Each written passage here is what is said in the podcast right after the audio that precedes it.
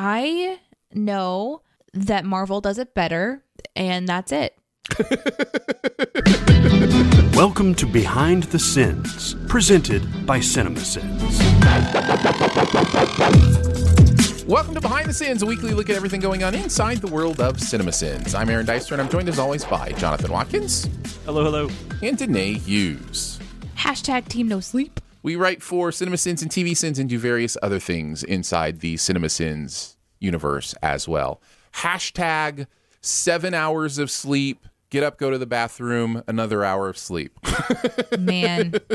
That's been my pattern lately.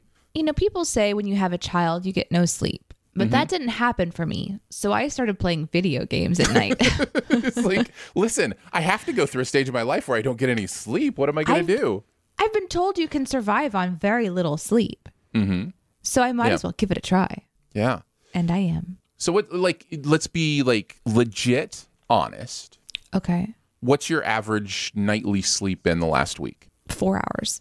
I think that's probably true, right? Yeah. Well, I mean, I get 4 hours of sleep, and then I usually get to like have a little bit of a nap in the late afternoon. So I'm getting additional sleep, but I'm not getting that 6 to 8 hours that I used to get. But I think it's actually probably closer to 6. If I average it out, it's closer to 6. Last night it was 4, but that was I was on a video game high. So. Well, I just know I look at your Twitch streams and they're always like 9 hours long. And I'm like going, how do you have 9 more hours in your day? And the answer is you don't sleep. You don't sleep. So the 9 hour stream is twice a month. My evening streams are usually about 3 hours. So let's just make sure that I'm not giving the wrong impression. But I did stream last night, and it was a delight, and I didn't get a lot of sleep. So this is going to be a fun day. Jonathan, what about your sleep patterns? You haven't told us how you sleep. I've never been a good sleeper, and so I have a prescription I've had for a long time. So I don't know, like, without it, I don't know what I would do. But with it, I typically sleep like 6 to 7 hours. I rarely sleep all through the night, though. I get up at least one or two times. Yeah. So. Yep. I've always been a restless sleeper. I've never been a really good sleeper. And then I used to take naps, but I've been kind of trying to get out of those. I'm trying not to take those because of medical opinions that have been given to me about various things. So, yeah, we got to sleep. We got to all of us got to figure it out ourselves, how much sleep we can get and what that means for our health. There's gonna be ramifications for it. I'll keep you updated. I don't know why. It's just like, I mean, I guess that's not weird to say you take a prescription for sleep, is it? I don't think that's weird. I don't know. Mm. No, I think a lot of people do. It's very normal. Yeah, I think a lot of people do. I think that's normal. Let's get into our normal. We'll kick it off with the Sinside Scoop. What's he building in there? I've got a secret. I've got a secret. Pay no attention to that man behind the curtain. This is a true story. We're going to take a look at the videos from the week, the process of sending them, how we felt about the stuff we are sending in general. We kick it off in Commercial Sins, iPhone commercial about privacy on iPhone from Apple. I wrote on the script. This was my very first Commercial Sins script. So I guess I get to start off the conversation. It was really interesting writing on Commercial Sins. Danae, you talked about this with your first Commercial Sins script as well. But writing alone is such a different experience. There's just something strange about nobody's giving me more other sins to add in. I'm, have to really look myself at my errors and those kind of, like, I depend on my partners to call me out on stuff a lot more than I realized, right?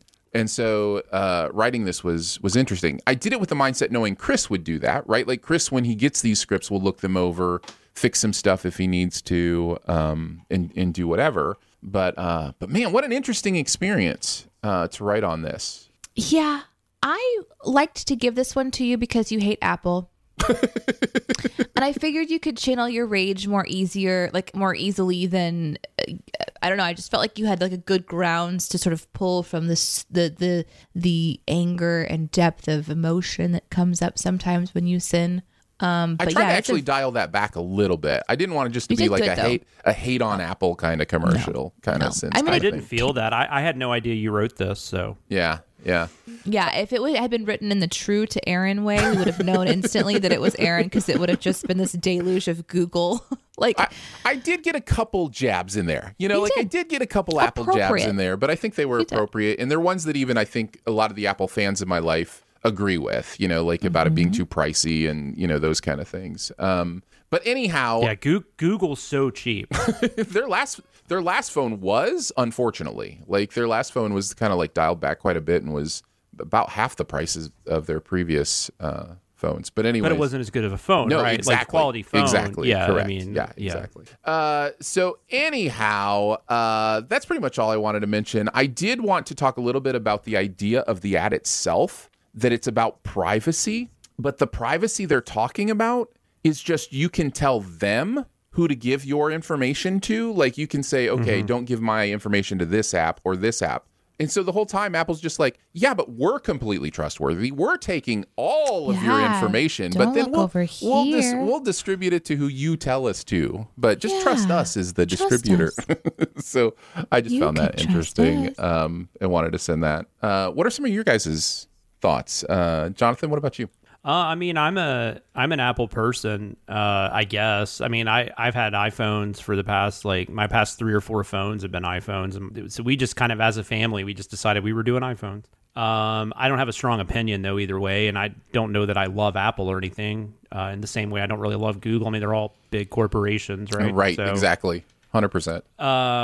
It's just kind of whatever you prefer. So if your family goes one way, I just find in general that's easier just because there's a way, you know, just everything is kind of being monitored and all that kind of stuff, especially with your kids. But anyways, but as far as the privacy thing goes, this commercial I thought was weird. And like you already pointed out that it's kind of like, you know, being worried about, it felt kind of like being worried about other things, but don't worry about Apple trying to get all this information from you. Like you already said this, but I'm saying I agree with that. Yeah. So I thought that aspect of it, just the goal of it was weird. I've gotten to where I don't know how much of this I want to admit on a place where people, I don't think anybody's going to like come after me or anything, but or try to like steal my stuff. But I mean, I do try to keep my privacy levels and stuff as good as I can. Like I do private browsing and all that kind of basic stuff. But like, as far as like apps tracking me and stuff, I've kind of gotten to where I'm just not, it is what it is at this point. I feel like I don't really have like huge concerns about it. I probably should have more than I do. Yeah. But I don't know. It just kind of feels like it is what it is. I don't know. It feels more troubling to it feels more tiresome to try to avoid it. I feel the same way. I in many ways have given up on the idea of privacy in a lot of ways. And the reason for that is I feel like it's a no-win situation. I feel like the snowball is already heading down the hill, and I just feel 20 years from now, privacy will be a thing of the past. I believe that. I just believe the way technology will advance, we're all just going to have to deal with our skeletons because it's just, you know, privacy is going to be an impossible task. So part of me has, in many ways, given up on that. However, I still try to be as careful as I can, right? And I think you said the same thing. You know, you just try to be as careful as you can and just know that you know, I mean, we carry around a camera and a microphone that a company and our government could have access to at the click of a finger. You know what I mean? Like, it's just anybody can see my life 24 hours a day with the right tools and hear it. So privacy is, you know, I think it's just gone. And do I care that people know that, like, I just bought a broom and like a Ruthless People DVD? Like, do I care? I don't think I do. But I know it's not as simplistic as that. Right. I mean, there's obviously other things involved. Sure. But yeah, no, I'm with you. Yep. Yeah. What about the video? I really liked it. I thought it was really funny. As far as sins, I loved belt aprons. I just thought that was hilarious. I didn't understand that either. So was it, you really need adjustable links for an apron? An apron? I thought that was great. And I just enjoyed the people shuts the refrigerator and there are people behind it in a horror story cliche. Like all of a sudden it became a horror story, which was really funny. Yeah. Today, what about you? Those were mine. The unexpected sin of the stairway trees was one of the ones I really enjoyed. And then whenever they snap and all of the privacy people disappear, and it's like, oh, sure, when Thanos does it, he's a villain. I thought was just a delightful callback to, well, just like a wink and a nod to the evilness of all of it in general. Mm-hmm. Yeah.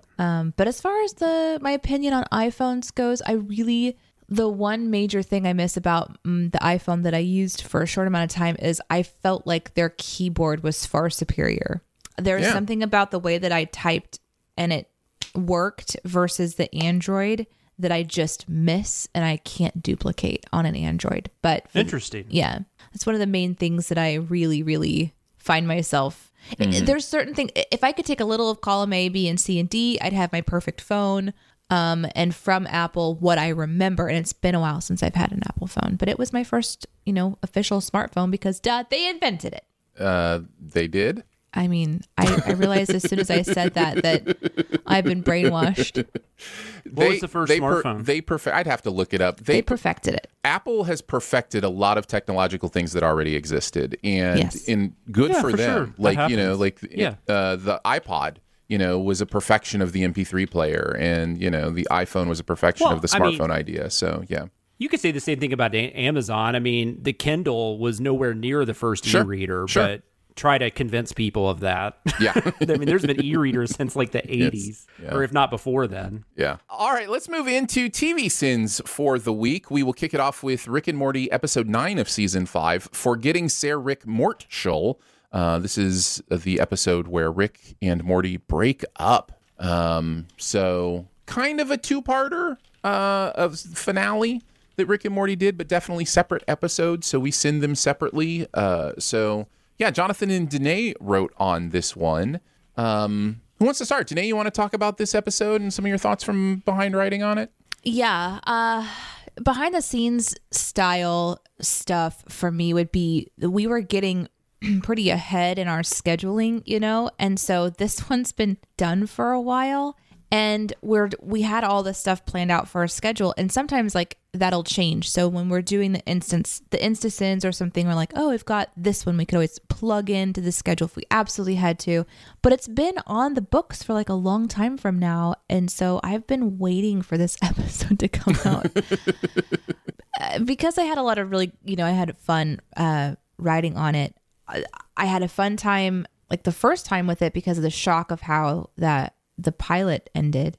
Mm-hmm. And then this, of course, the curiosity of, okay, where is this show going? And knowing that I'm not watching it just because I'm so curious, I'll figure it out myself. I'm going to watch it for work. So I thought it was interesting. I was annoyed by it in a lot of ways because, we've got this world where there's a whole bunch of different kinds of superheroes, and they apparently are not easy to be found, even though they're jumping and flying off of roofs at a high school. And you've kind of got this idea of, this kid trying to figure out his superpowers, and then the confusion of the dad. We know he's a villain. They don't know he's a villain. So the tension is rising. And then there's this mystery that's, trying to be solved. And so I like what they're doing. But for me, my favorite part of this particular episode is the genocide at the end, which is a very weird thing to say.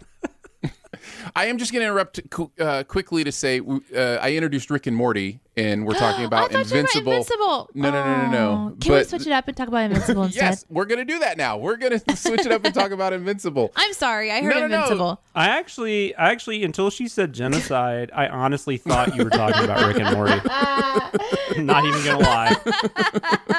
Oh my God, hold on. Yeah, I was confused about why you said, because I remember we were kind of behind on this one. So when you said this had been done for a while, I'm like, I don't think it's been done for that long. Right from the beginning, I'm like, wait, something is weird. And then you mentioned doing the pilot. You wanted to see how the pilot continued. And I was like, oh, she's talking about Invincible. Got it. We will get back to Rick and Morty, which was a Jonathan and Danae, and talk about Invincible, which is a Danae and Daniel. I thought you said Daniel when you introduced it. That's what. That's all right. No. Sorry, guys. I'm sorry. Oh my God! That's a D&D script. It is a D&D. Yeah, it's a D&D. So. Wow. Oh my gosh. No, I appreciate all those craziness. Thoughts. Did Daniel have thoughts on Invincible as well? He said, I like this episode a lot. I thought the story had more momentum than the first episode. We're introduced to a few more characters, and the world expands enough to create a more interest in where the whole thing is going. Also, the action scenes were fun, and had a great soundtrack. To me, so much of the character motivations of Invincible and Omni-Man can be learned from the battles they engage in during the episode. From Invincible's fight with the Flaxons, we can see that his intentions are pretty honorable. He wants to do good and help people. His fight with Alan the alien shows that Invincible is just as concerned with the why of the fight as he is with winning it. This is contrasted with Omni-Man's return at the end, and it's quite obvious that he is much more of an ends justifying the means person than his means usually involved, and his means usually involved destruction and death. I loved that his contrast was conveyed almost entirely through visuals. Yeah. Yeah, that end part for me was just, I just kind of sat back and I was stunned by it, and that's what they did with the first episode too. In the very end, they kind of just amp something up and then they end on this, you know, the momentum kind of takes you to the next episode. Yeah. Which I just think is really refreshing, even though it's very dark. So, yeah. Daniel says the writing with this one, I had a hell of a time writing with that Damien Darkblood bit. I was a little too ambitious trying to rewrite the Darkwing song. I will confess it was my first attempt at song parody, but for better or for worse, probably not my last. The Sin shout out was breakfast until 10:43 a.m. Sin. I somehow completely missed the billboard while I was writing. This was a great catch by Danae, and it's so true. There is always one asshole. Always. Yeah. If you've ever worked fast food, you know. Yeah, that kind of blew my mind, that particular billboard. Yeah. Yes, so earlier Danae was talking about consequences of not getting a lot of sleep, and one of those apparently is doing Invincible instead of Rick and Morty. Oh, you're going to go back and zing that now? Or are you talking about being late for breakfast? Because that is what I thought. You're like, oh, one of the consequences of getting too little sleep is that you go to your breakfast place at 10:45 instead of 10:43. Funny story about that, though. My daughter will do this to me on the weekends. We're like at 10:30 or like 10:40. She'll be like, hey, can we go to get like some like sausage and pancakes from McDonald's? I'm like, if you had asked me like 30 minutes ago. But nope. Look at a clock. There are, we will have later some actual audio of the extended version of the Darkwing Dark Side song. So that'll be in keeping tabs. But that was one of my favorite parts of it as well. I really like this show. I remember when it started that there was a lot in me just saying there's been so much of this. I'm kind of tired of the gritty superhero thing, like, you know. But this is a really well done story. And at the end of the day, if you're going to tell a great story, then it's going to be interesting and it's going to be compelling. So I really, really enjoyed it. The video is hilarious. You guys did a great job on this video. I laughed at a lot of this stuff. Yeah, I think the shadow did a great job at getting it all organized. Yeah, no, together. Absolutely. If you're going to point out one person who really is responsible for how hilarious this video is, I would go with the shadow as well. I don't remember who that was, but me either. I think his name rhymes with Sonathan. Yes, that's it. That's right. That's right. I remember. I forgot Ronathan even worked for us, but he was incredible on this. Yeah, I mean, he's on vacation this week. So. It's his third. Some of the specific sins I really liked. Don't bump her. She is dead, sir. That's funny. It's really funny. Her head has been relocated on its axis. It made me laugh really hard. I loved the exposition. More exposition. Oh, thank you, Debbie.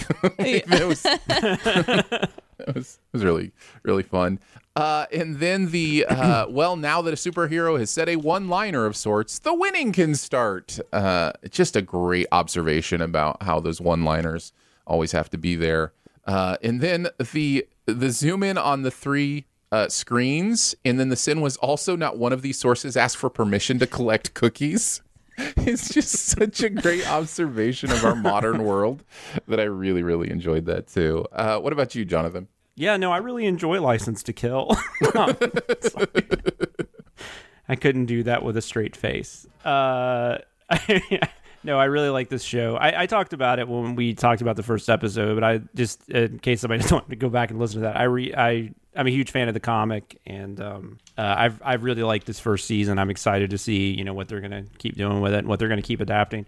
The video was hilarious. Aaron pointed out a few of the things I had mentioned. I do want to talk about, though, because I was the shadow, and I had nothing to do with why it's good, but I was the shadow. And one thing that was funny to me kind of was that there was this one sin where Daniel had written all these nicknames and he couldn't like figure out what he wanted to write for Adam Eve. Like the one he wrote wasn't really working for him. And then I was like, I'm kind of with you. And I don't know if Danae and I both, I don't want to speak for Danae, but I feel like we had a conversation at the time. We just couldn't think of anything else. It was just kind of like, I don't know. And this went on, like the script was done except for this one sin. And this went on for like a day and a half.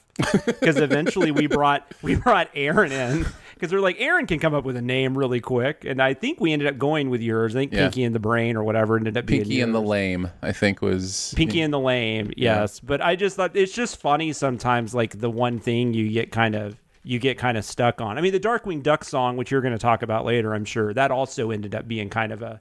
Because that was after the edit, right? Yeah. And you were kind of like... Yeah, yep. Which you can talk about that if you want to wait. But so that was interesting about this. But... If people don't think we take time on these, we do. It's just usually about really silly stuff, you know. It's so true. But we had to come up with a cool nickname, and I think we did. As far as other sins, I love Danae was still letting her frustration out or through the narrator about that baked potato or whatever she was eating when she was watching the pilot. I just liked like the one where he said all clear or whatever, and then or he just said clear, and then the sin was, no, you're solid now. You were clear a second ago, silly, because he like appeared. Silly. Yeah. That was so funny. And I did want to mention, as someone who has a larger than average shower, that 50% does not always go to waste. I just want to throw that out there.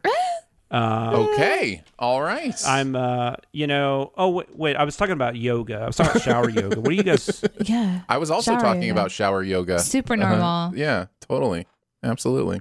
All right, let's move into Rick and Morty, season 5, episode 9.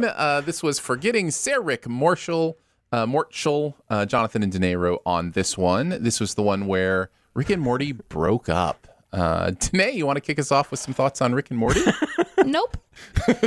You should, though. You should. You wrote on it. No, I shouldn't. No, it's your turn. You go. It's fine. Okay, Jonathan. Since you wrote on this, you can start. So we did this episode. We just did this like a week or two ago, I guess, because this was one of those that was an Insta send, and it was like we were doing the season, and then they did that thing where they didn't have it on for a couple weeks, right? And then so we had to come back to it. And I don't know. This was a tough one for me. I don't really know specifically why. I don't know if it was just kind of we were rushed a little bit on it, or I can't remember why. But I just remember this one was just kind of a tough one. As far as the episode goes, I thought it was okay. It was probably better than a lot of the more recent ones, in my opinion. I enjoyed the just the Rick and Morty thing. I thought the crows thing was funny, even though it was ridiculous, and we send the hell out of that, which was great. But that aspect of it was kind of fun. I kind of felt like it kind of got a little generic there towards the end, though, like just with, Rick's got trapped by these people and, you know. And then, of course, I guess there was, I don't know if Danae wants to talk about it more than me, but there was the sin that we apparently got wrong. And if I had bothered to read, like, a note, I'm still not convinced that's wrong, though, but everyone else tells me it is, so I guess it is. But it had to do with trash coming out of a portal, and everybody says they think it just went to a secret place. So once Morty actually took on the other side of the portal, he became where all the trash went. It wasn't just like building up in dude's leg, which I guess is fair, but the episode doesn't really explain that, in my opinion. So I don't know. We probably should have cut it. That was all me, though. Whoever out there was annoyed by that. That was 100% my bad.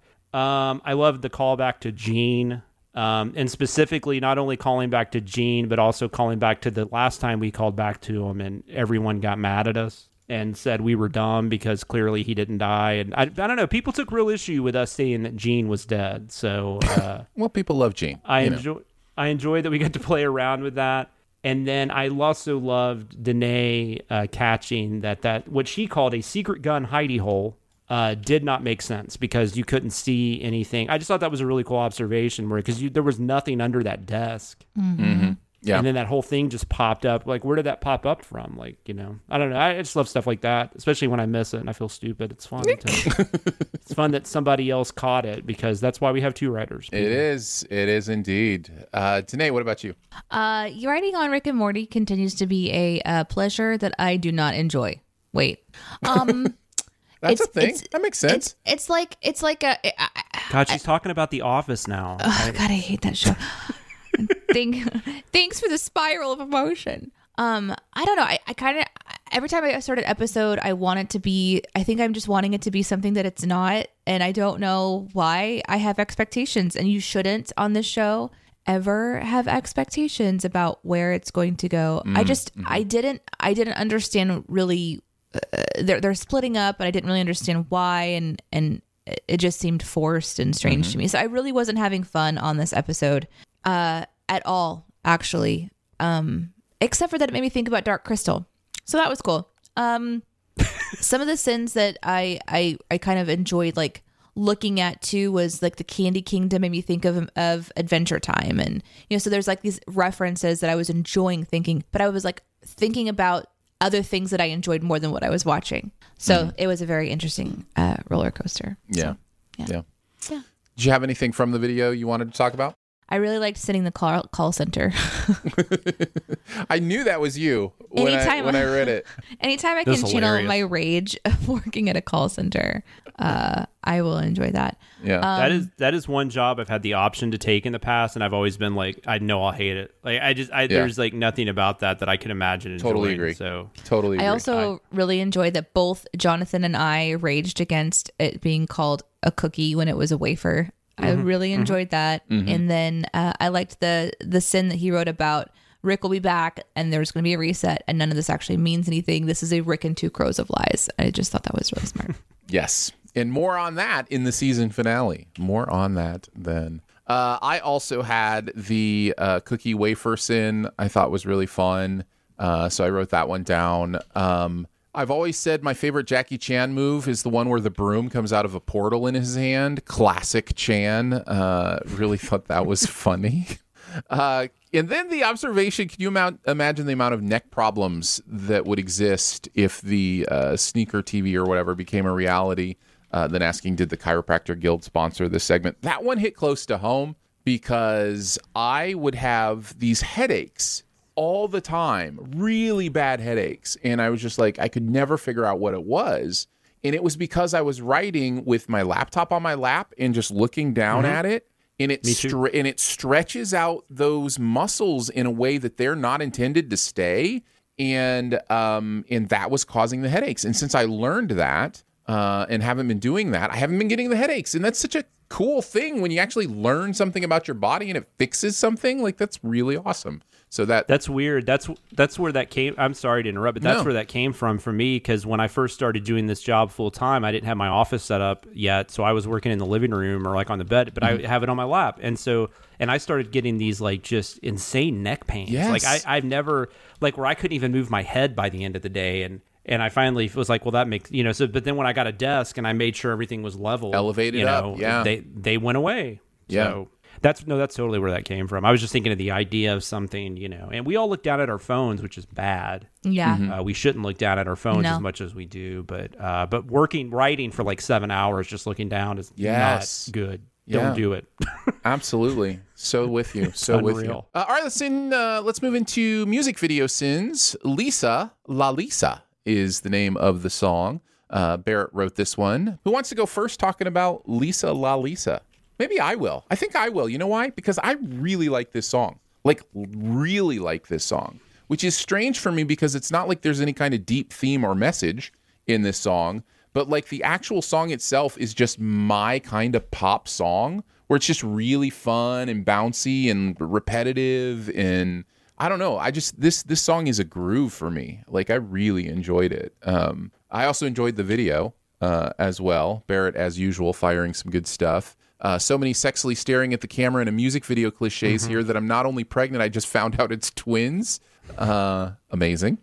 I appreciate the confidence, but giving the execution of this video, I think it's more like you went for a gentle tickle around the midsection as opposed for going for the throat, like the lyrics say. I thought that was perfect as well. It's probably why I love the video or the song so much, is it feels like a gentle tickle around the midsection as opposed to being too aggressive. Tanae, what about you? What are some of your thoughts? I remembered, I picked up that there's a sin about her being from BTS, which I know is not our podcast, and then it makes me think of the pop group because I'm learning. Mm-hmm. And so then I figured that was wrong because I know BTS is an all male. So then I realized he was being funny. There you go. So then I went to Google, and then I was like, oh, this is the Blackpink person, you mm-hmm. know, from a pop group. And then I learned that she changed her name because a fortune teller told her that her second name would give her luck, and so she changed her name to Lalisa, which means one who will receive praises in Thai. Oh, nice. And that's all I have to say about this video.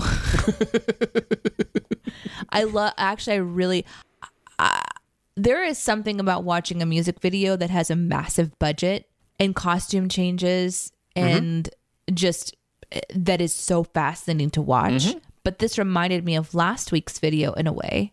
Although this is a much better song, where there's just so many different things that we're seeing, all these different places that we're going, and I don't understand the cohesion between them. I don't know what story we're telling except for look at me, I've got money, and I'm going to show you a whole bunch of cool shit to look at.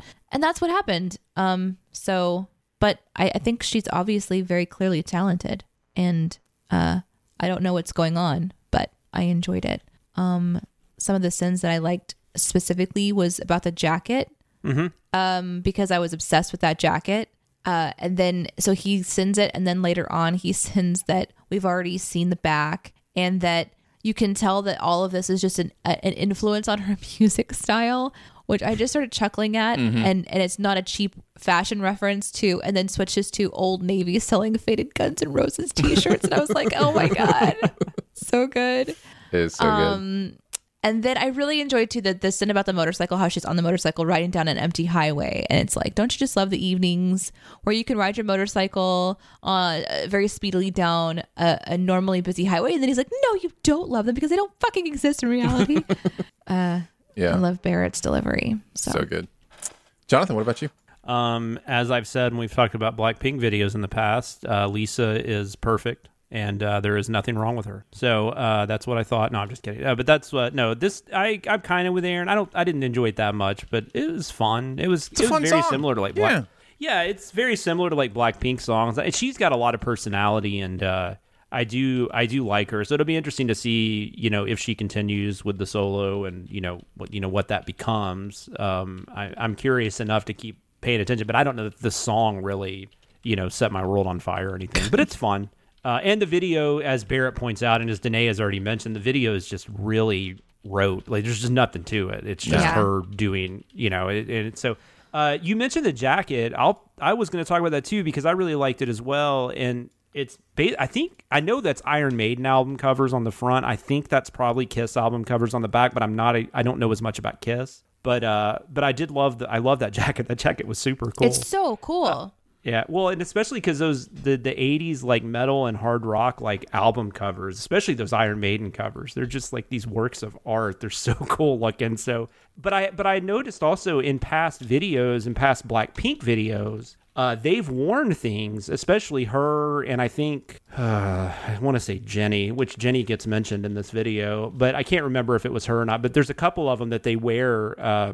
Shirts and stuff that reference like hard rock bands and heavy metal bands of that era. So that might actually be like an appeal to them, even if it's not an influence necessarily. I'm not sure. It's kind of like Lady Gaga is like a huge metal fan. Mm-hmm. I mean, she's not wearing like metal clothes and like metal shirts and stuff, but I'm just saying, I mean, it is possible, I guess, sure. But it definitely, I thought the joke there was really funny. And then I did put down the sexily staring at the camera. The only other one I had that hadn't been mentioned was where she was against the wall and all those hands were on her. Mm-hmm.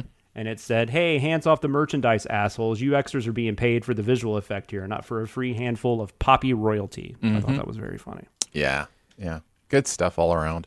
All right. La Lisa. Sorry. No, it's good. It's catchy. I like it. Like I said, it's one of those songs I can see myself listening to just because it's so catchy. All right, let's move into CinemaSins. We're going to take a look at License to Kill, spelled with a C for some reason. I've got a license to kill. Chris and Ian. And you know I'm going straight for your heart. I don't know if you remember this, Jonathan, but early on you refused to sing on this podcast, and now you're just I'll go back to that. I'm sorry. No. I love Jonathan. I love singing Jonathan so much. You have no idea. It's terrible. So it's wonderful. That's the classic Gladys Knight. There you go. I think minus the pips, I believe, but it's definitely Gladys Knight. I believe you're correct. Did Chris or Ian have anything to say about license spelled with a C for some reason to kill? Ian said, it has become apparent that I have managed to piss off whoever is assigning me scripts. And for that, I would like to apologize and humbly beg to not have to sit through any more crappy Bond movies. I have done my time. Having said that, I think I marginally prefer License to Kill. Yes, that's how you spell it. No, Danae, stop spelling it for them. That was L-I-C-E-N-C. Over a view to a kill. That's probably because I'm one of the few people who prefer Timothy Dalton to Roger Moore and Sean Connery. I can hear Jonathan shouting now, but I'm sorry, dude. You were wrong, Ian. He's not shouting. I am. Moore should have been happy with The Saint and left his spy days there. Anyway, this movie is a bizarre mix of drug cartels, sharks, and Bonds. Once again, fucking anything that enters his orbit. I feel like any Bond movie pre-Daniel Craig ages like a carton of milk poured over raw egg that's been left out in the sun by a man who has already kept both dairy products in a cupboard for several years. Badly. I'm saying they age badly.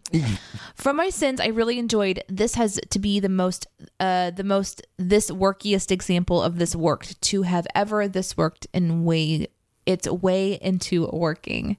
Secret fact, I've actually had that one in the bank since before I was writing scripts, and it felt great to find the right example to use it on, and I stand by it. That missile dodging truck maneuver should have never worked, and I also really enjoyed Jeremy's delivery of the lines, sending the dancer that continues dancing during the bar fight. Mm-hmm. I didn't leave a note on that one. That was all Jeremy.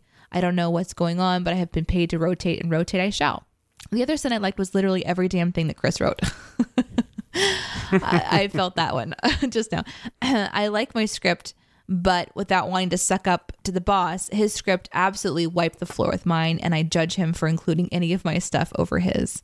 I partially enjoyed Jesus Monkey Christ, the Luck Balls, and have since started using it in my day-to-day activities. Nice. Why don't we go to Jonathan next as our resident Bond expert? Well, what are your thoughts on License to Kill? I don't know why Ian thinks I'm going to be mad. Look, I don't even know that I have a favorite Bond. I thought you were going to say, look, I don't even know Ian. Oh, yeah, I don't know Ian either. He's just some dude. I don't know why you think I'm mad. Hey, I don't even know the guy. I don't know if he said that in there, but he did say it's spelled that way, right? I always assumed that was a British thing. It is. Yeah. Trolling. And I kind of like it better. I don't know. It's just me, maybe. But no, I like all the Bonds for various reasons. I don't know that I really like. I guess I could rank them if I had to, but Dalton would be in that conversation. I love Dalton, and I've always been sad that he didn't get one or two more films. And he was supposed to. I mean, they were supposed to make another Dalton one, and then just things didn't go the way they wanted them to. And by the time they figured it out, it was kind of too late, and so they brought Brosnan in. Because this was, at that time, this was the longest period we had, I think, between Bond films. It ended up being 6 years after this one until we got another one. I love License to Kill. Love the fuck out of it. I don't feel like I'm on his island as much as I used to be. I do think there's a lot more people that do enjoy this. I feel like there's more people through social media and stuff I've discovered that do love this movie. But when it came out, I mean, it was not reviewed well. It didn't make it. It wasn't a bomb, but it definitely was. It didn't make the money they wanted it to make. But it also came out the summer of Batman and Lethal Weapon 2 and stuff like that. So it didn't really have a huge shot. It got kind of crushed. But yeah, I love this movie. I think it's got a great villain in Robert Davi, and you've got Benicio del Toro and Wayne Newton is his little sidekicks, and that's a lot of fun. I love that we took a son off for Wayne Newton, by the way. He is awesome in this movie. I think that this is, I love Dalton in this film. I think Dalton really, after he did Living Daylights was the first one he did. I thought he really kind of came around and figured out what he wanted to do with Bond with this movie, and I think he just nails it. And I think it's one of my favorite Bonds in any of the movies. I love the action in this movie. that truck scene is ridiculous, but that's okay because I think it's done well. And I, you know, it's kind of to me like watching a Fast and Furious action scene, right? That I really enjoy. It's very similar to that, where I know this is ridiculous. I know this is stupid. I know this isn't possible, but you're making it look like it could be done, you know? And I agree something like Mission Impossible is probably doing a better job of that, but I can still enjoy it. And I love that final sequence. And yeah, I just love this movie. It's one of my favorite Bond films. Nice.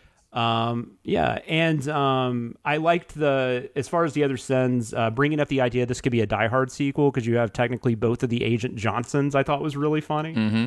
I loved the look, deep sixing, fingering. There's only so much my virgin ears can handle. Like the idea that the narrator has virgin ears right. was amazing. Jeremy's dancer voice, whatever that voice was he did for that dancer, I haven't got a clue what's going on, but damn it, I'm paid to rotate, and rotate I shall. So good. It was amazing.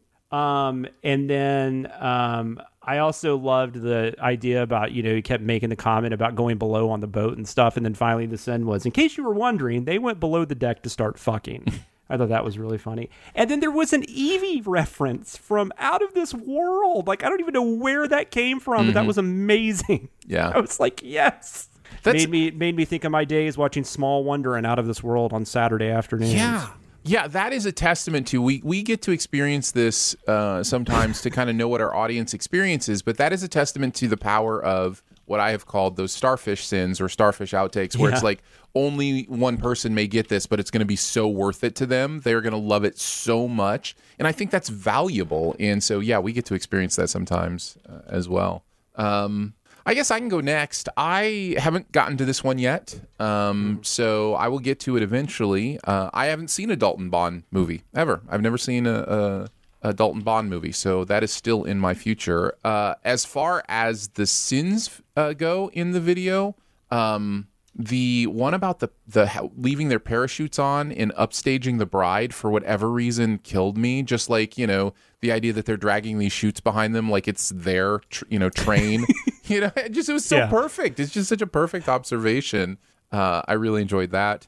And then, of course, you'd think the British would know how to spell the American word license, but you'd be wrong.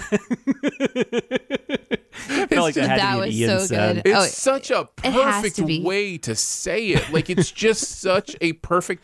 There's this beautiful thing that we all try to do, and sometimes we get there where you are actually sinning something, but you're also like, there's a satire to it where it's obvious the narrator is just an oblivious jerk about it, and you manage to do both. And this is one of those perfect examples of that. I just really loved it.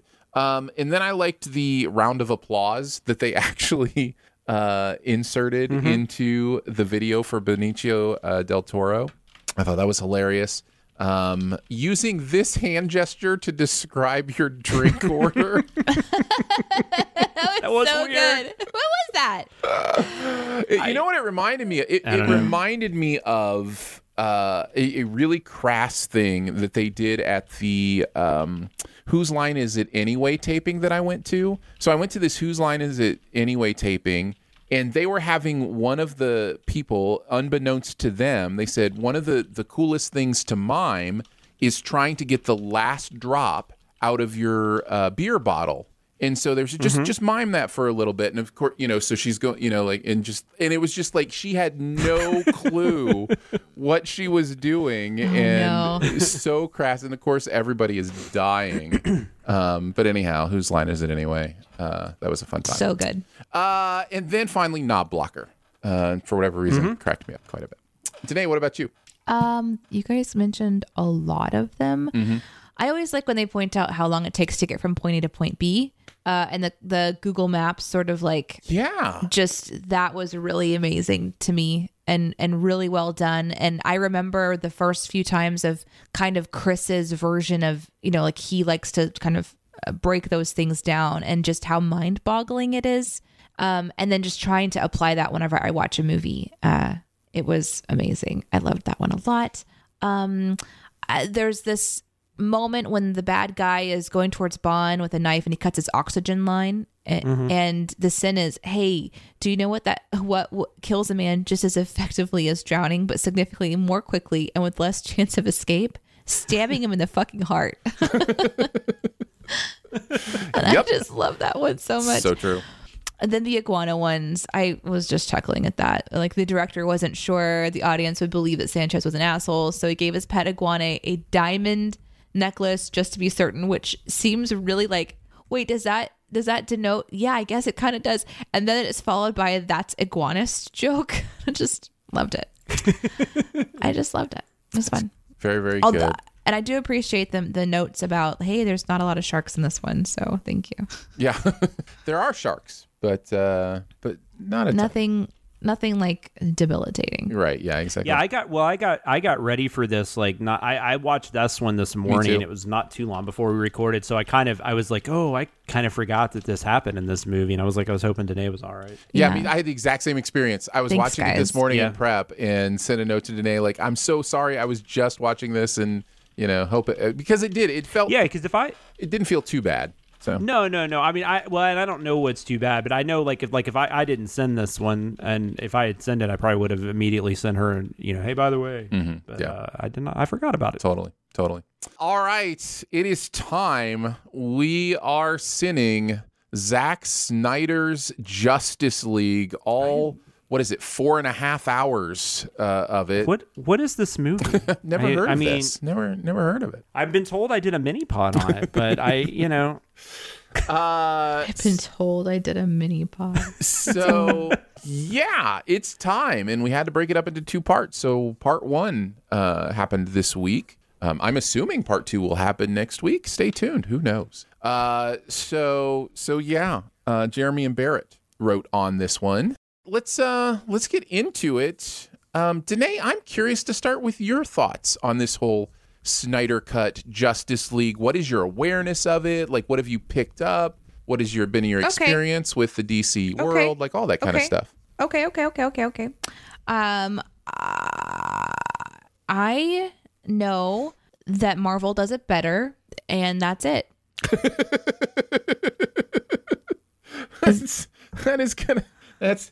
That won't rile up the DC fanboys at all. I hope no. That has to be the cold open. That's right. Yeah.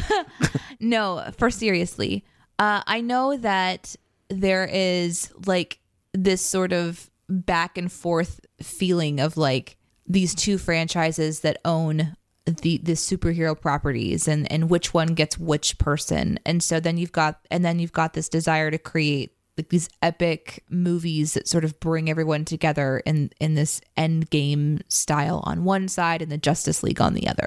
Or not Endgame.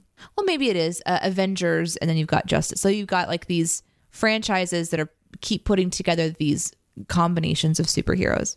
And as technology has gotten more advanced, you have the addition of CGI, and you can create these really more complex, storylines. And so I think if I'm understanding correctly, Justice League was something that a lot of people were looking forward to because there was going to be more complex characters coming together. And when it came out, there was a lot of disappointment about that. And then there was like a desire to see what the director's cut would have been instead of somebody else's cut. And fandom made that happen. God made that happen. A deal with the devil made that happen. And so we have this really long version of the movie from the director's perspective, which I find fascinating. Mm-hmm. Because as somebody who creates content and understands that you have to leave things on the editing floor, but in this world of people who are willing to watch something longer, they can watch it from their own home if they want to. Podcast listeners who will listen to 4 hours of audio because they just like what they're listening to. There's room for a longer version of something, even if it's a lot of slow-mo, apparently. I don't know. So yeah. I think that what's really cool about it is that we got to see a director go back into the editing room and create what they wanted to create with the video footage that they had captured. I think that's a really interesting reality that we live in right now. Now, whether or not people enjoy it or whatever, I jest about Marvel doing it better. I think people are going to love the content that they love. They're going to love the characters that they love. And I think putting superheroes on the screen in whatever format, especially for the fans, is just always going to be a delight to someone. I'm just not as familiar with these people except for the big names. Like, I've been watching Marvel for enough years now that I have an ability to watch a movie like Endgame and kind of keep up. But when I'm over in the DC world, I kind of get a little bit more lost. So me as a person, I'm going to lean more towards Marvel for understanding content. But if I was such a fan and there was a situation where somebody who did a movie released a longer version of something I loved to watch, I'd be so into that. Like Lord of the Rings. I mean, I would watch the fuck out of like an 8-hour Lord of the Rings. Like I would, because it's so, especially if there was content that they never got a chance to get to, or a conversation between two characters that I loved in the book that I get to see on screen with actors who are just doing a great job. I just don't know if people think that this is a great job or not. I mean, obviously I watched the Sins video and I don't know that I was interested in what I was watching, but the fans might. So that's all I know. The you mentioned it being such an interesting experiment. I think that's even elevated by the story behind it. And I don't just mean the fandom part of things, but I mean the fact that this director, Zack Snyder, had to leave the movie because of family tragedy. And so he didn't even get to oversee any of this stuff. I didn't know that. So they brought in Joss Whedon, and Joss Whedon basically took the pieces that he had put together and made a completely different movie than he was thinking he was making. And so my God. When he put this together, he cut everything Joss Whedon shot out of the movie and made his, there is no remnant of this other director that finished up the movie before. So that is a really interesting thing. I think we've all rightly talked about toxicity in fan culture and how annoying that can be. And there was a lot of toxicity in some of the Snyder fans in the way that they pushed for this. But I still find it, fascinating and compelling, especially because of that part of the story is, his ability to come back and make the movie he wanted to make, even more of the movie he wanted to make with zero studio interference, just is a really interesting thing. Yeah. Danae, what were some of the sins from the video that you enjoyed? I cracked up at the scenery. There's a lot of scenery sins and walking a long distance sins and just things like that were really, really great. But there was this one where, you're kind of flying through the scenery, and the sin was, man, whoever piloted this drone through all the CGI deserves a raise. So good. It was such a good cut. There was also one where, again, it was the long kind of traveling, but the horse is kind of going and going and going. And then the sin is the horse stopping because it couldn't walk. It traversed a teetering mountain, edge earlier, but needs to abandon the horse here because upcoming terrain was too much for the horse. Yeah. I really like pointing those kinds of things out. Yeah. And then the, how do you explain the fact that there's only 2 CinemaSins videos every week? Someone's taking a break about, the lead-in was something about there being an evil.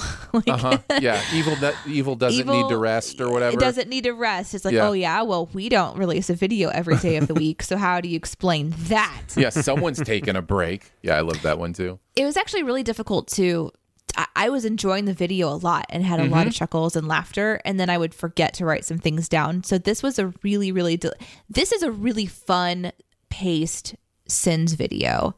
The hits, just Jeremy and Barrett they're in their element right now on this one, and it was a lot of fun. Totally agree. Jonathan, what are some of your thoughts on the whole Zack Snyder thing and then the sins in this video? I think I will say one thing about the Marvel thing, because I loved what Danae brought up about that she just knows more about those characters and stuff. I think the one interesting thing to me, I think the most fascinating thing to me about the MCU is that all these characters are household names now. Like the idea that Rocket Raccoon and Yellow Jacket and even Ant-Man and I mean Obadiah, people know who Obadiah Stane is. If you told me 12-year-old me that, and I'm not going to give away my age. Many years later.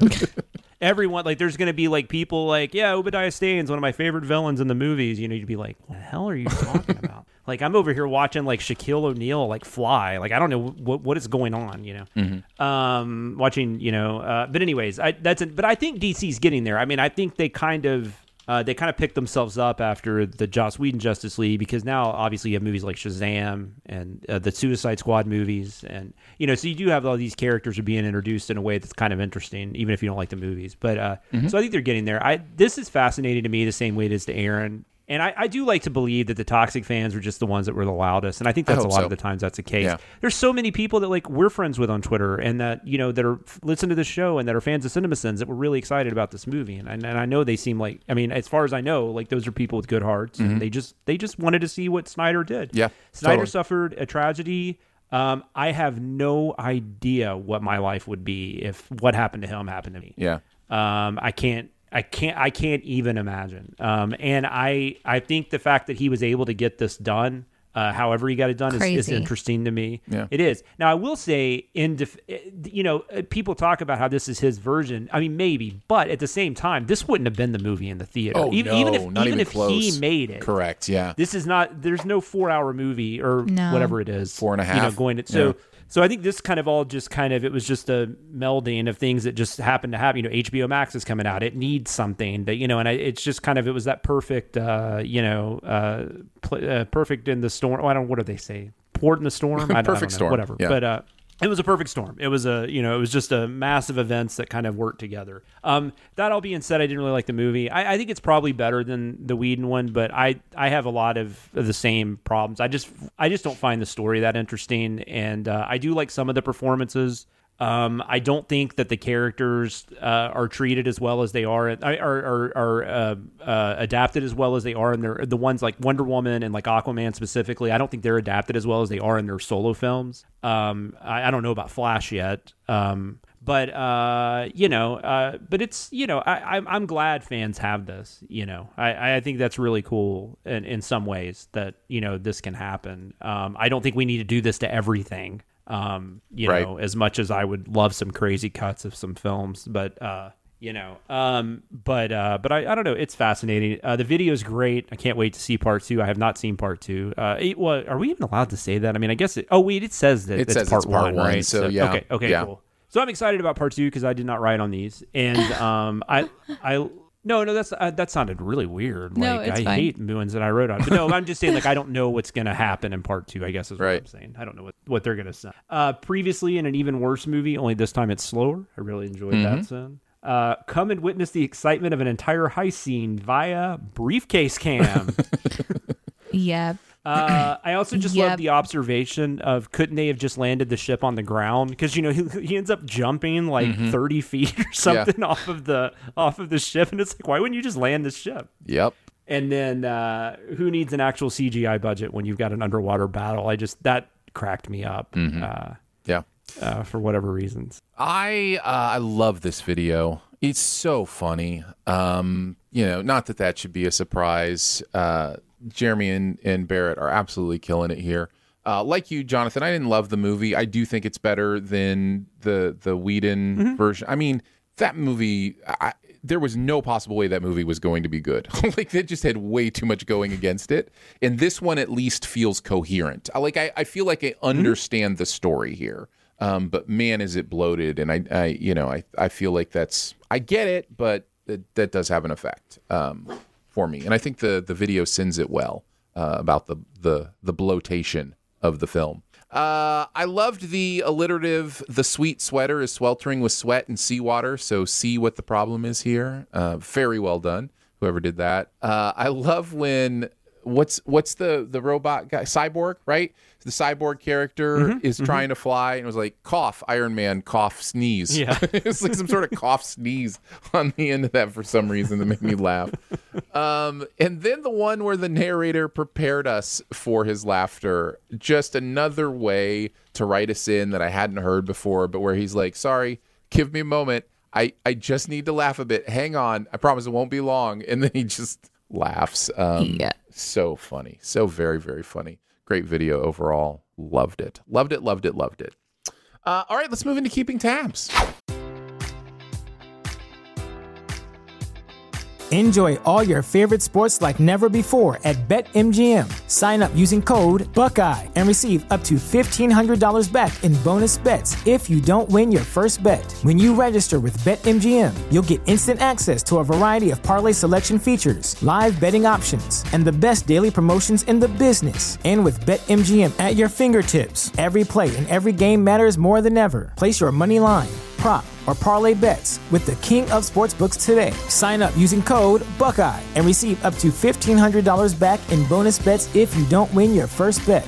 BetMGM and GameSense remind you to play responsibly, 21 plus and present in Ohio, subject to eligibility requirements. Rewards are non-withdrawable bonus bets that expire in 7 days. Gambling problem? Call 1-800-GAMBLER in partnership with MGM Northfield Park.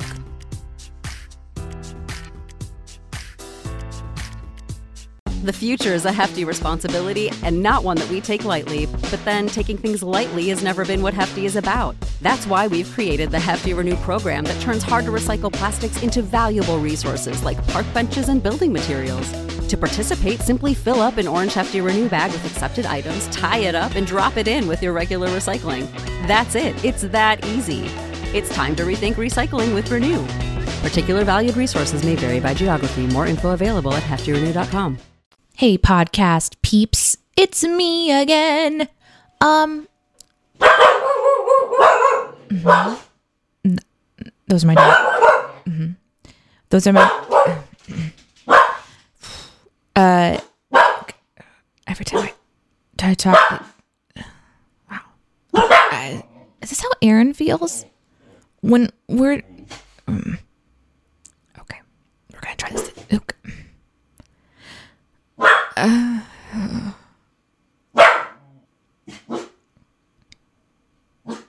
just wanted to tell you about the survey again, which is at cinemasins.com/BTS.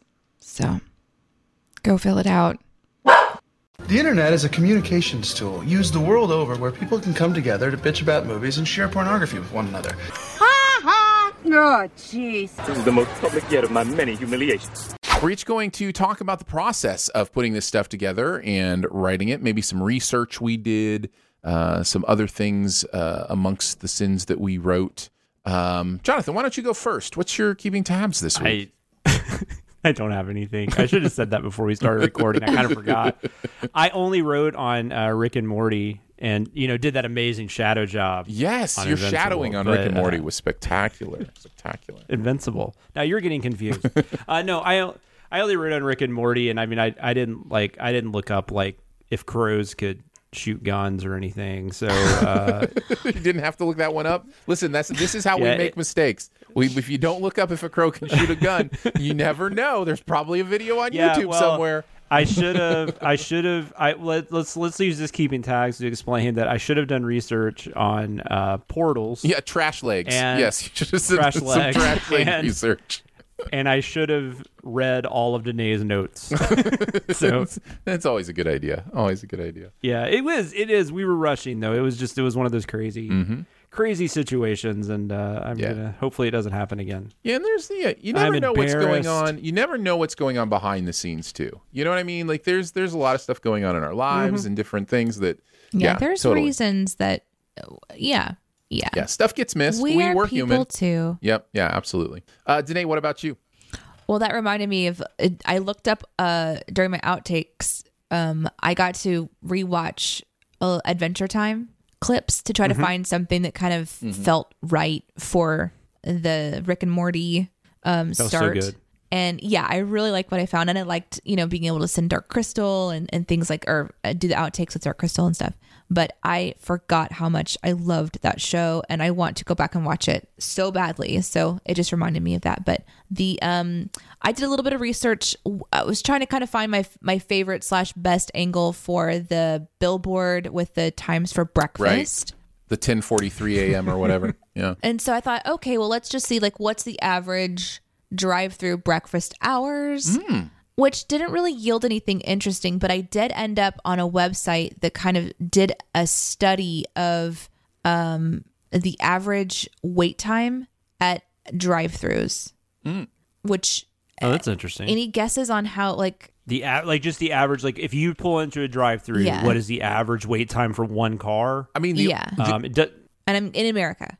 Okay. Always. In America, I could do a lot of drive-thru. I would guess 7 minutes. I'm going to guess lower than 7 minutes. I'm going to say 4.5. It's 5.94 minutes. So it's 356.8 seconds. Yeah. Which I also go through a lot of drive-thrus. That feels right to me. It does. And then I have theories on that actually not being accurate, because I go to several places where they pad their times. Oh yeah, no, yeah. So the reporting may be underreporting. They're underreporting. I'm guessing that the average wait time is more like the 7 minute mark. I'm with Jonathan. I think it's longer that you are there, which is still not that long at all. But I go to multiple where they do this game where they stop you before the dinger at the speaker and take your order. And then you go up to the window and you get your food a lot faster. And so they're just clicking those, they're clicking those buttons and the computer's not tracking it. Or they do the other game where you order at the speaker. And then when you get to the window, they clear you out and send you to go wait in the driveway. Mm-hmm. So you're sitting there for 15 minutes waiting for your food. Yeah. And that's, and so I think that that's not accurate, but you know what?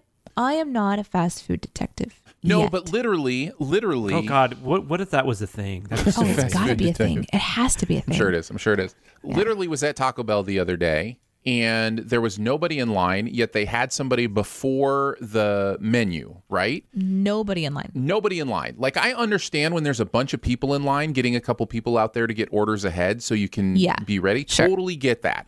But when there's nobody in line, I don't understand. So get up to the person who's ahead of the talkie machine menu place, and he has a little flip menu, and it's you can barely see it. I was like, hey, can we just pull up to the actual menu so I can see what to order? And he said no. There's nobody in front of me, but he said no because once you're there, you trigger something. And I was like, what? What are you talking about? I just want to see what food I want to order. And you're telling me I can't go up there because it triggers something? Mm-hmm. And so, Danae, I think that's what you're talking about. I think it triggers their, wait time machine or whatever. And it was the weirdest thing. Nobody is in front of me in line, and he won't let me pull up to the menu. And I was just like, this is horrible customer service, if nothing else. But congratulations on your slow wait times.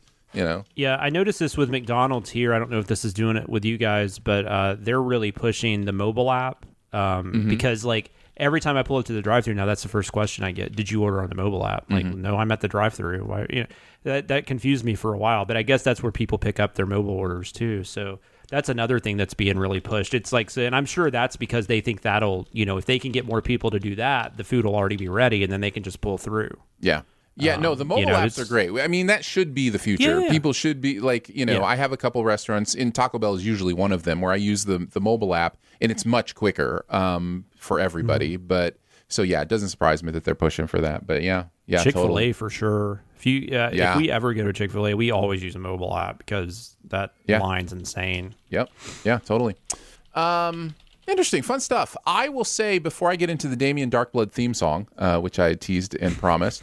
That the only thing I wrote on was the commercial sin this week, and the rideshare sin about don't need to hear my entire life story, Howard, or whatever the sin was there, came from a very real place. I've used rideshare in Nashville many, many times, and it's always in Nashville where I get the weird rideshare drivers that just want to I got one that just wanted to talk the entire time and just tell me all about he was telling me about traumatic events that happened in his family. And I'm just like, dude, you're taking me from point A to point B. We're not close friends. Another one in Nashville played really seductive R&B music the entire time. It's just It's like, I don't know if you're not paying attention or if you just don't care, or maybe or you do this because occasionally you get a hookup out of it. I have no idea what's going on. But you know, maybe he liked you.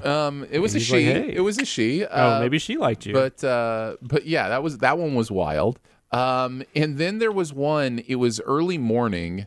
I had to get to the airport, and I got in the vehicle, and the heaviest smell of marijuana I have ever smelled in a vehicle. Like, he had to be smoking in that vehicle within the last 5 minutes. Like, it was just that Welcome heavy. Welcome to Nashville, man. And I was like, look, I mean, do what you do, but like when you're driving me somewhere, you know, like it's just like one of those things where maybe, you know, if you need your morning get going toke or whatever, like do that outside the vehicle. I don't know. But anyhow, rideshare drivers came from a real place, for sure. You know, Aaron, Southern hospitality is a very generic term, and it means different things to different people. And you apparently are experiencing a wide range. Wide range of what Southern hospitality means, for sure. So yeah. I mean, we're a fun city, man. Come join us. So yes, Jonathan mentioned it earlier. The Damien Darkblood song, after the edit had already gone through. I think I was the one that brought it up, actually, because I wanted to hear how that came out. And it just wasn't quite working for me. So I actually put together the song with music and everything. And then I think we all kind of realized that we actually wanted to tone it down, not bring it out further. And so we kind of cut it to what you hear in the video, which I think is perfect. I think we made the right decision. I think that's what works. But I promised Daniel that we would play the original full Damien Darkblood on BTS. So I haven't heard this. If you guys are up for it, I will say, while I get this loaded up, that the process for this was I just read his lyrics, listened to the song, and then without the music just imitated the song, and then afterwards went back and was like, well, maybe we can put music to it, and then put music to it. So thank you for your patience with a little bit of off-keyness occasionally, but yeah, I did want to play this for you because I told him that I would do that. All right, here is the actual song with the music behind it and all the lyrics that Daniel had written for it originally. So here you go. Damien Darkblood, Darkwing Duck parody song. Daring demon of mystery, champion of the night, peers out of the shadows, Darkblood owns the night. Somewhere some villain schemes, but his number's up. 3, 2, 1. Damien Darkblood, when there's trouble you call the double D. Damien Darkblood, let's get dangerous. Damien Darkblood, Darkblood, Damien Darkblood. Hey, real quick, if you're ever a rideshare driver, you should have that song playing whenever somebody gets in. It'd be like that Chris Kattan sketch on SNL where whenever he has women over, he plays himself singing Journey covers on the stereo. Yes. It'd be amazing. Yes. Yep. It's a lot of effort to go into a sin that we didn't actually use all of, but it's part of the creative process. You know, you have. I feel like Aaron had fun. You see things on frame. I was talking about cuts. You see things and you're like, did it? What is it doing to the pacing? And are people going to know what we're doing here? And I was the lead on this one, and I was like, it is so hard for me to make a call. Jonathan, you talk about like. This one took a long time to massage. Then you added on the song to it. And this script took a week to really like work out because everyone was just trying to do their very best. And I love you guys. It was a lot of fun. I do think we made the right call. I do too. No, I think we were all okay. Too. I don't know what the editors liked about any. I don't know if the editors were happy, but we were all good. Yeah, but they did a great job. They did. So they did. Hopefully, they weren't too mad at us. Hopefully not. All right, let's move into the comment section. I want to know what you're thinking. I appreciate your honesty. You're a real straight shooter. You are the ones who are the ball lickers. We're each going to talk about some comments from the week. I'll kick us off. I loved the ricotta cheese wars that happened with the lasagna sin. That I even forget which video this was, but there was the sin about lasagna must not contain ricotta cheese. I don't know if you remember this. Was that this week? Yeah. I'm sure of it. Yeah, because I just did this prep. Now I feel bad for not remembering the video. Which video had the lasagna sin in it? Maybe somebody can help us out. But anyhow, I don't think that was this week. I really don't think that was this week. The comments here. Okay, I'll look it up. Make sure. I could be wrong. No. I need to make sure, because if it's not, then it doesn't matter. Yeah, it was in the Invincible, the second episode of Invincible. Okay, I'm wrong. No, you're good. Oh yeah, there was a lasagna sin about some. It's the morning lasagna, right? Yes. It's that everybody, yep. And so the narrator was very insistent that there should be no ricotta cheese in lasagna. And yes. The comments, if you go through the comments, are just people like, thank you, I will die on this hill. There should not be ricotta. And then the next comment is like, how do you do lasagna without ricotta cheese? Yeah. And it's like... yeah. Oh, yeah, that was probably my wife. I don't think she would make it without ricotta. I didn't know this was a war. I didn't know the ricotta cheese wars existed, and now I do. And it made me so happy to see that in the comments. And then I had to mention our Discord, because they were chiming in on the Commercial Sins yesterday to tell me how I messed some things up. And one of them was the adjustable aprons, and they were like, that's tall privilege talking, because us short people have to have adjustable aprons, or we're only protecting, our groin and under. So I was like, okay, fair enough. And then somebody said about the window sin. You remember the window sin where the window was like halfway down, and I think the sin was, this again was in Commercial Sins, where like we don't go for that halfway nonsense, either, have it rolled up or all the way down.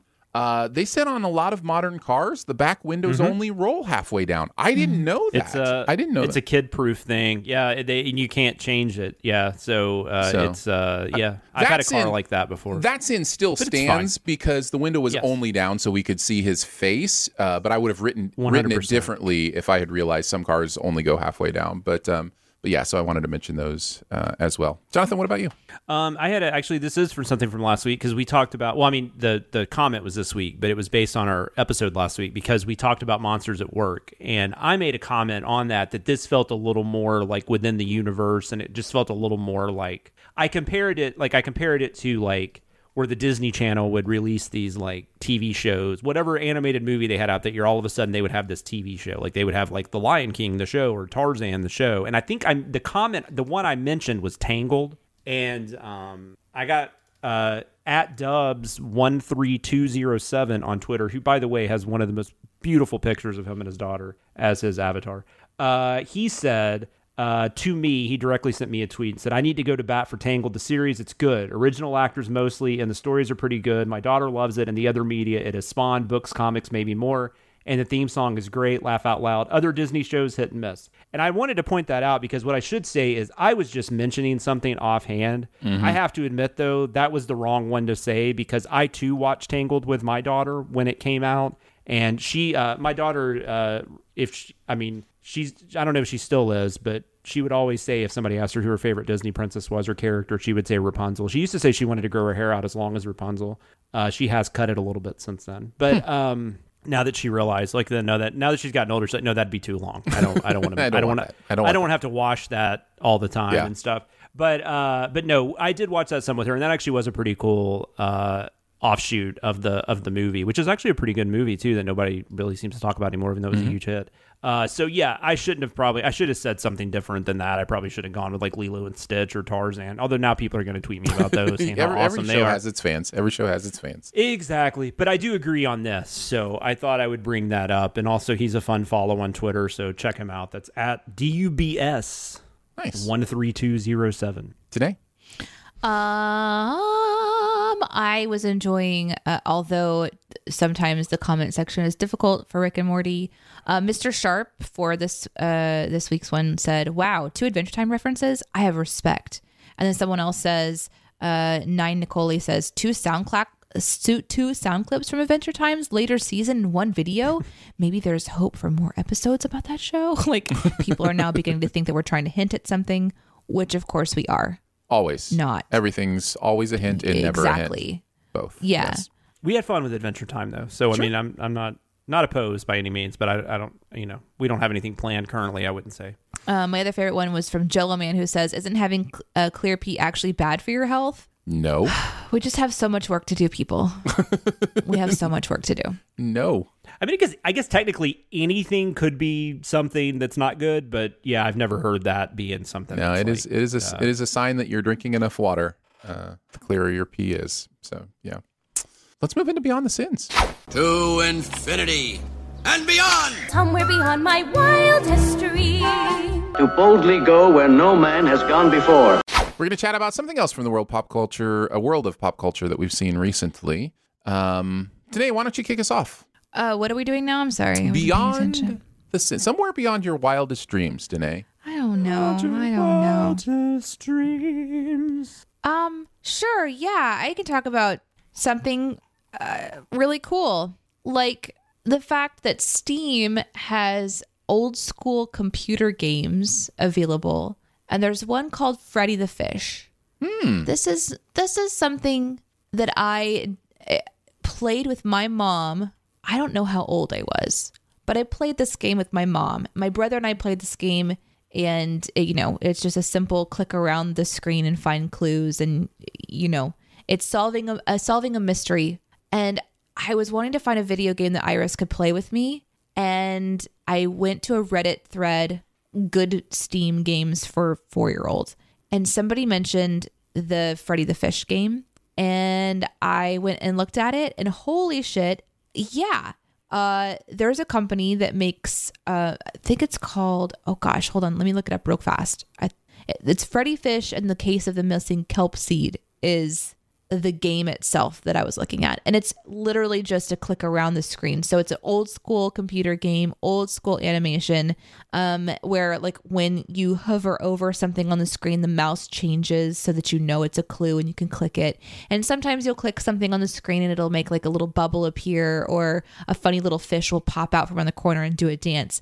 And it's a delight for her. She's like laughs at everything, and the mystery is really fun. So you'll click on one thing. Yeah, if you want to get this, you'll have to get to the bone, go to the bone yard. And then we have to click through the map and go back to the bone yard. And it's just kind of helping her understand clues and where things are on a map. Hmm. And she's kind of choosing her own adventure in a way. It's difficult to let her be in charge because she doesn't know how to solve this game, but that's okay. We had to go to that bone yard a lot. So many times. Kept forgetting to pick up the clue. That was right there that I kept telling her about. But this is her learning how to just use a mouse and process, think, and have fun. And it's a safe, very, very safe game.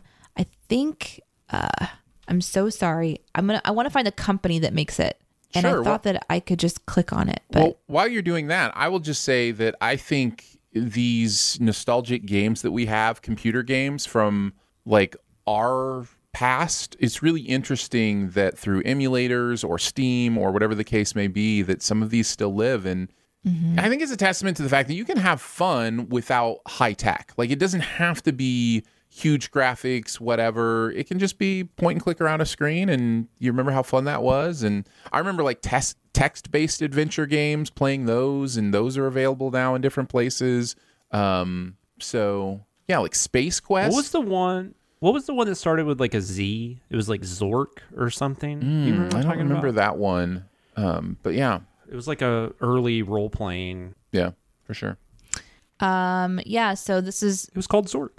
Was it? Yeah. Mm-hmm. Yeah, Zork. Yep, it's from the late 70s, it looks like, is when the first one came out. I just remember the Space Quest games were always really fun, and, been looking for those on different places.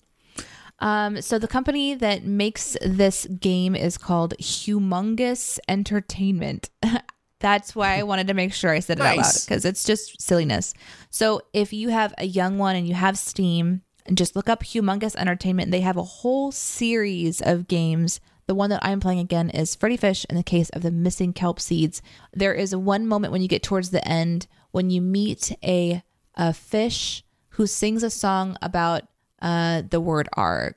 Arg! And I actually knew all the lyrics in the back of my mind somewhere. And so I'm sitting on my computer chair with my 4-year-old swaying back and forth singing this song that I used to sing when I was a kid. And it was really cool.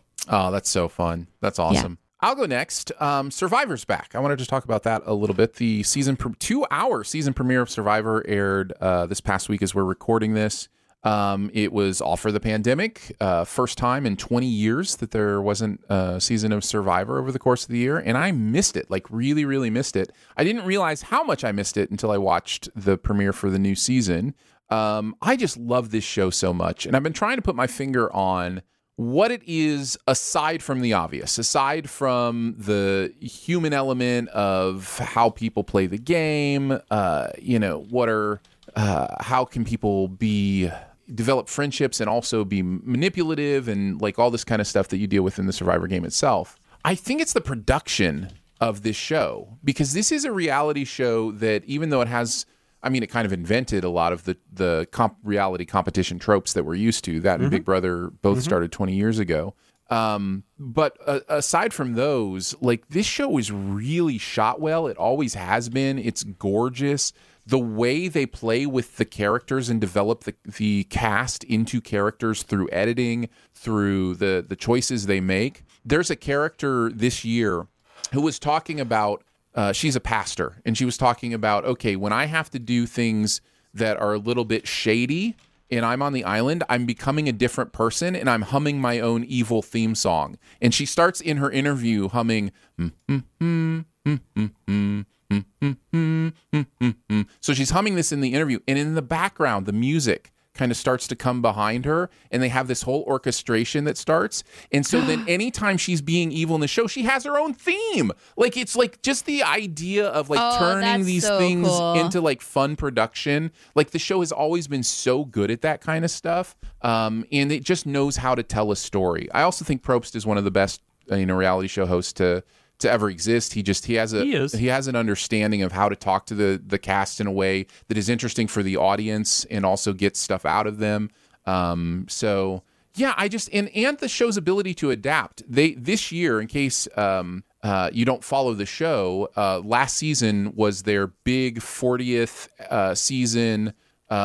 Winners at War, and they only brought back Survivor winners, so everybody who played the show last season had won a previous season of Survivor, which was really fun and interesting. But they saw it kind of as this cap on Survivor Stage 1, and so season 41, they're no longer doing, like, it used to be Survivor Africa, Survivor wherever they were at. Now they're going numbers. So this is Survivor 41. The next one will be Survivor 42, because they're all pretty much taking place in Fiji now. That's kind of their main production hub. And you can tell they're kind of handling it different. They're showing a little more behind the scenes during the show. Like, they pan out during the opening stranding that they usually do in the seasons, and you can see the entire production crew that is on that boat with them, and then an entire like production boat that's beside them. There's like 50 people on that ship. And so it's like, it's interesting for them to kind of adapt and evolve and just go, hey, this is a little more fun for the audience, to kind of break that fourth wall a little bit, show them how we do what we do, and to do it so smoothly. I just love this show and the way it takes chances and the way it produces stuff. So all 40 seasons plus season 41, the next day, are on Paramount Plus. So if you've ever been interested in Survivor, it's all there for you to get into. There are plenty of articles that can tell you what are some great seasons to start with if you want. I'm a chronological person. If it were me, I'd just go back and watch them in order. But man, what a great show, and I'm just really glad it's back. So I thought I'd bring that up for my Beyond the Sins. Yeah, you do. You are a Survivor fan. I really am, man. That's interesting. I wonder. I'm curious. I mean, this is definitely not a negative. I'm curious if they're doing this where they're kind of more stationing themselves in a more constant environment. I mean, because I'm sure they'll still be able to change up things, and they'll move around different parts of islands and stuff like that. But this way, I mean, they're cutting back. Like, they don't have to go scope out a place and right. Yes. I mean, I just think from a financial standpoint, the way TV is so different now, and all those things. I mean, and I'm sure Probst is making bank. So I mean, there's just probably financial aspects to it where that makes more sense. I mean, and I can't even believe they were, because they did repeat places, right? Or they did. They called them when they would do like themes. So like Winners at War was a theme, or Heroes versus Villains, or that kind of stuff. Gotcha. They would name them for the theme. As opposed to the place. But yeah. Gotcha. Yeah, totally.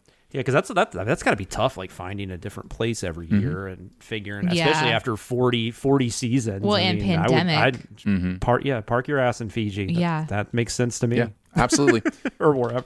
Yep, it's exciting. And also they took it from 39 days to 26, and they're amping up the survival element of it. They're not giving them any rice. Usually on Survivor, they give them like rice and some different food and that kind of stuff. And so they're making them start their own fires this year. Like they would usually give them flint. Actually, they can win flint at different challenges, that kind of stuff. But they're kind of just mixing it up a little bit, and I'm really enjoying it. So you don't get fire, because I always remember like the first, you would get fire at the first correct.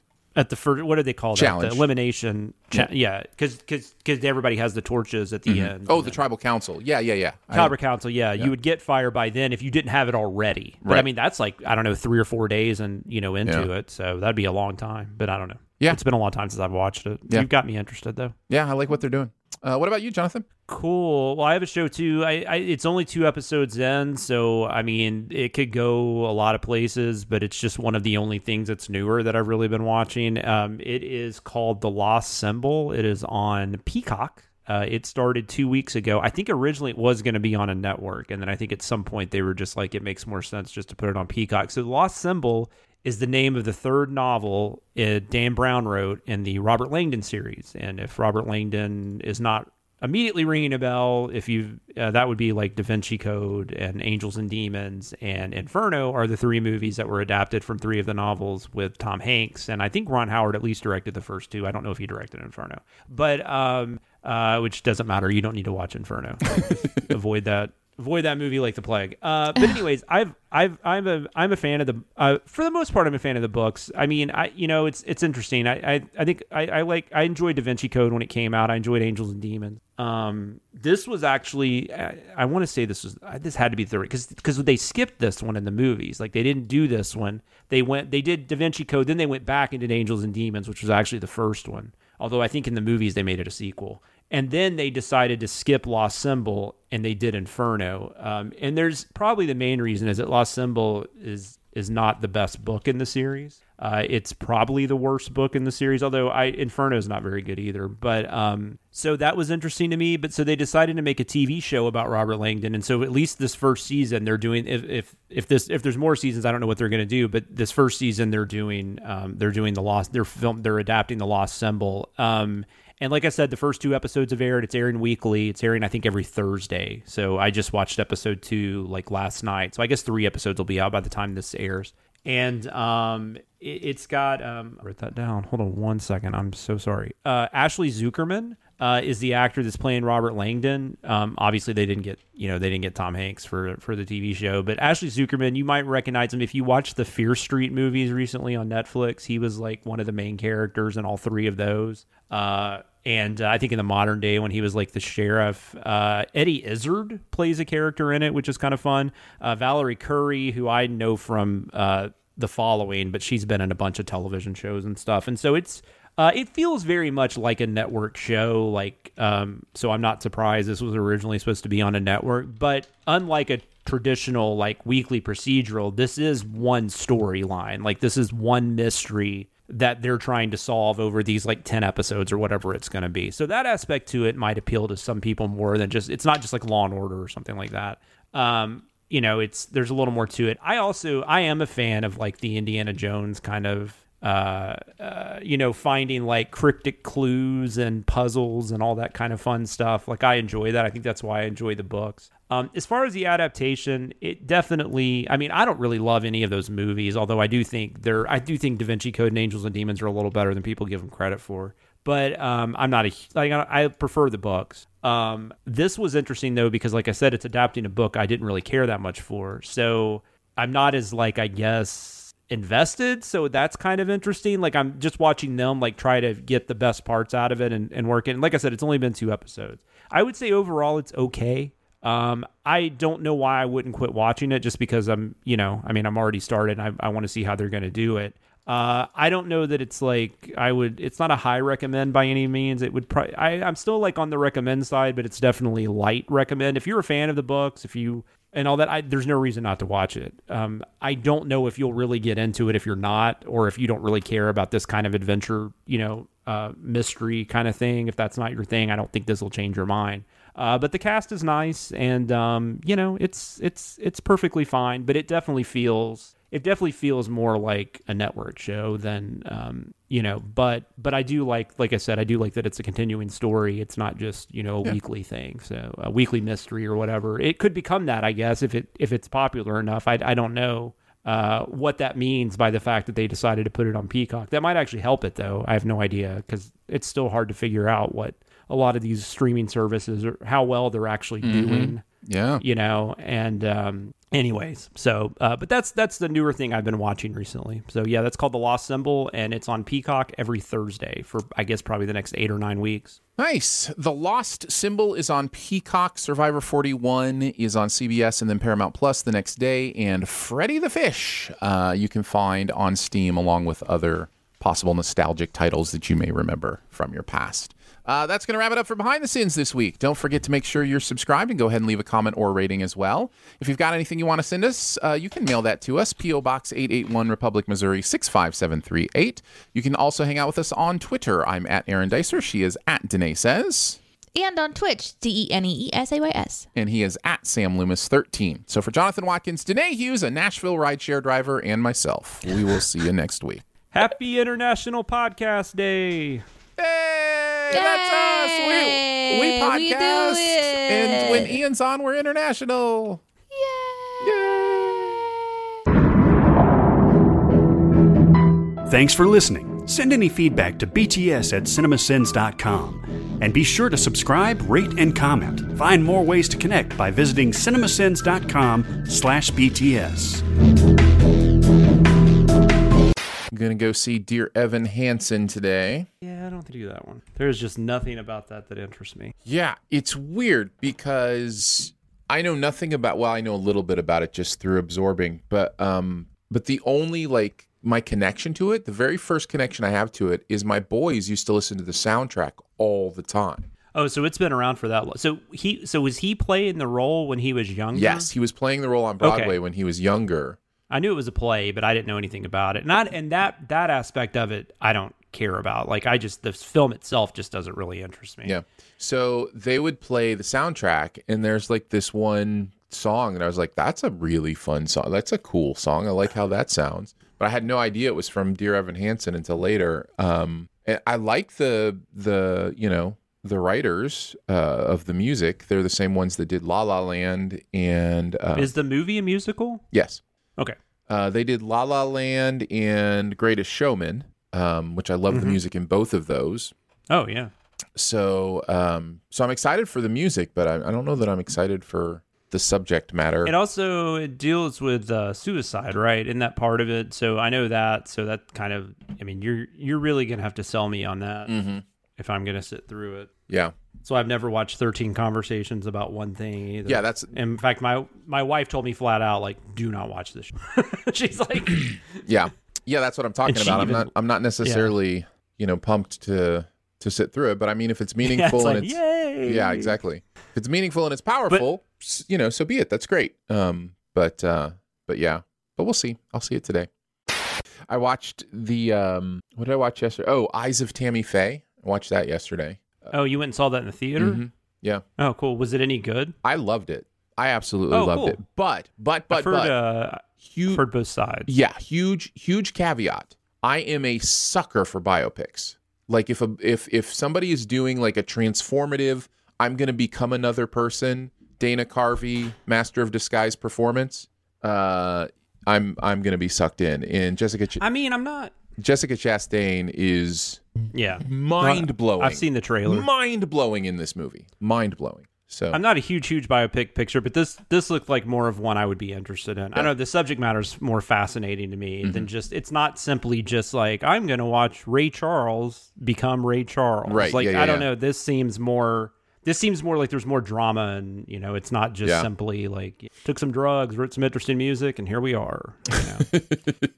Every music biopic ever. What's up, Danae? Hey. Hey, there it is. It's working. Sounds great. Everything's good. Do I sound weird? I sound normal, don't I? I sound normal, right? Dog is in the background. Hey, doggy dogs. I like how he just pops up. He's like, what's up? What's up? I'm here in the back. Just ready for the show. I'm a dog. Holy shit. Yeah, what's up, Wild RP goddess? I mean, oh my God, it was amazing. I just wanted everybody to follow me, please, because I totally shit.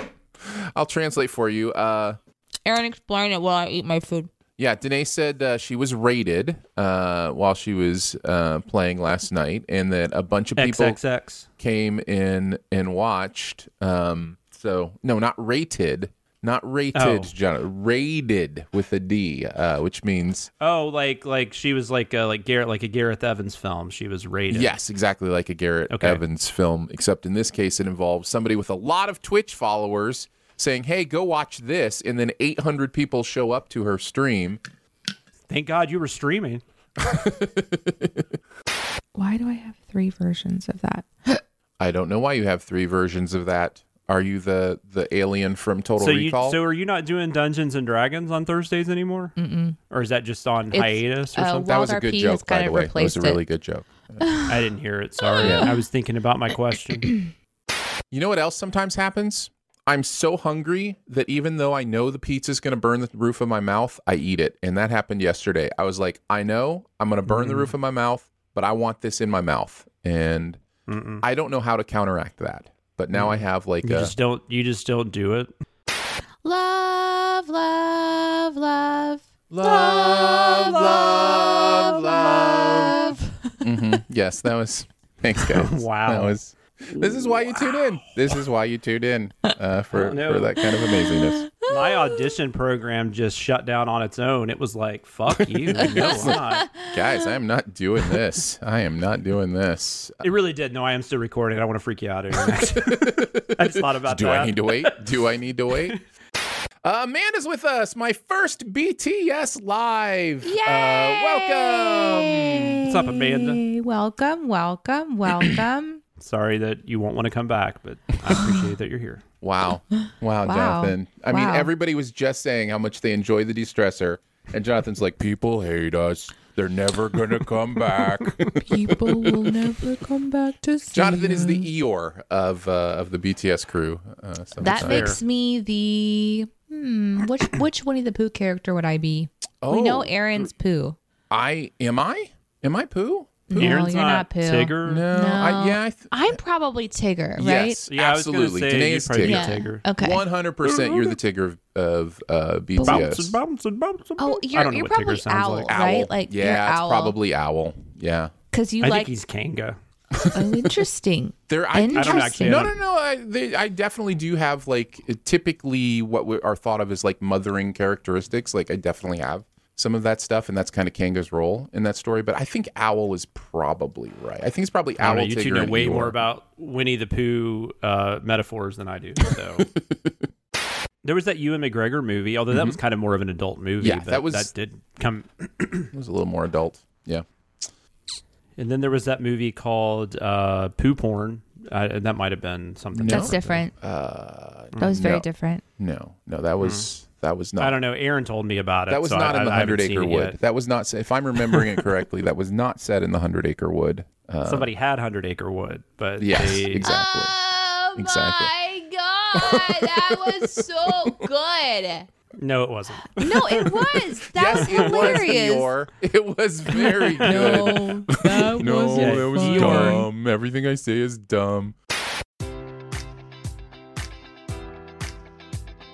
Enjoy all your favorite sports like never before at BetMGM. Sign up using code Buckeye and receive up to $1,500 back in bonus bets if you don't win your first bet. When you register with BetMGM, you'll get instant access to a variety of parlay selection features, live betting options, and the best daily promotions in the business. And with BetMGM at your fingertips, every play and every game matters more than ever. Place your money line, prop, or parlay bets with the king of sportsbooks today. Sign up using code Buckeye and receive up to $1,500 back in bonus bets if you don't win your first bet. BetMGM and GameSense remind you to play responsibly, 21 plus and present in Ohio, subject to eligibility requirements. Rewards are non-withdrawable bonus bets that expire in 7 days. Gambling problem? Call 1-800-GAMBLER in partnership with MGM Northfield Park.